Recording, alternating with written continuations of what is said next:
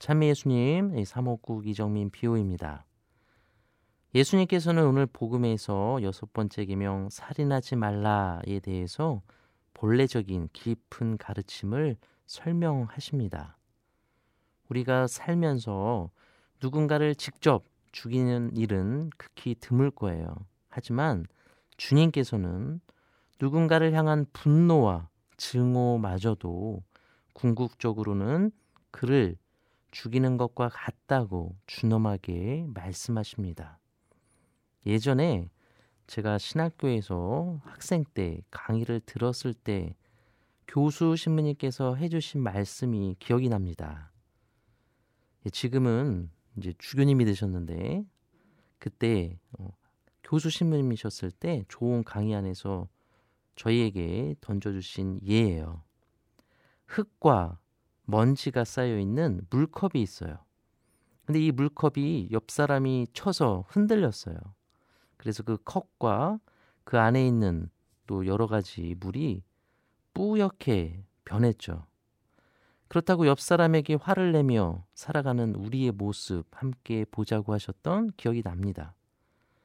먼저 우리 안에 들어있는 먼지와 또 흙을 깨끗이 해야겠죠. 그렇다면 아무리 그 누군가가 흔들어도 그 컵 안에는 맑은 물만 남아 있을 거예요. 이게 우리의 마음일 것입니다. 만약 내가 분노를 느낀다면 그것은 그 사람 때문이라기보단 근본적으로 이미 그 분노의 씨앗을 가지고 있던 나의 문제입니다. 그 사람은 그저 내 안에 있는 분노의 씨앗을 건드리는 역할을 했을 뿐입니다. 물론 그것도 잘못이지만 여기서는 근본적으로 우리 안을 바라봅시다. 이렇게 말씀드리는 것이죠. 그래서 성인들은 이렇게 말합니다. 누군가의 인간 관계에서 화가 나거나 분노를 느낀다면 그것은 나의 겸손이 부족하기 때문이다. 이렇게 말씀하세요.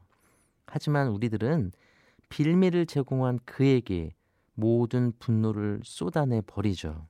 절대로 나에게 문제가 있다고 생각하지 않습니다. 결국 나에 있는 그대로의 모습, 부족한 대로 그 모습을 먼저 인정하고 받아들이느냐 아니냐 그 문제에서부터 시작하는 것입니다. 그리고 있는 그대로를 얼마나 인정하냐에 따라 우리 겸손의 크기가 정해집니다. 그리고 그 부족함은 주님께 청합시다. 우리를 끔찍히 사랑하시는 주님, 그분은 이런 부족한 우리의 마음을 기다리세요. 그리고 맑은 물로 채워주실 준비를 하고 계십니다. 그래서 우리가 행복하기를 바라시는 것이죠. 이 주님의 신비로운 사랑에 확신을 가지고 있을 때 우리는 겸손해질 수 있고 그 누군가가 아무리 흔들어도 두려워하지 않고 분노하지 않을 수 있을 것입니다. 아멘.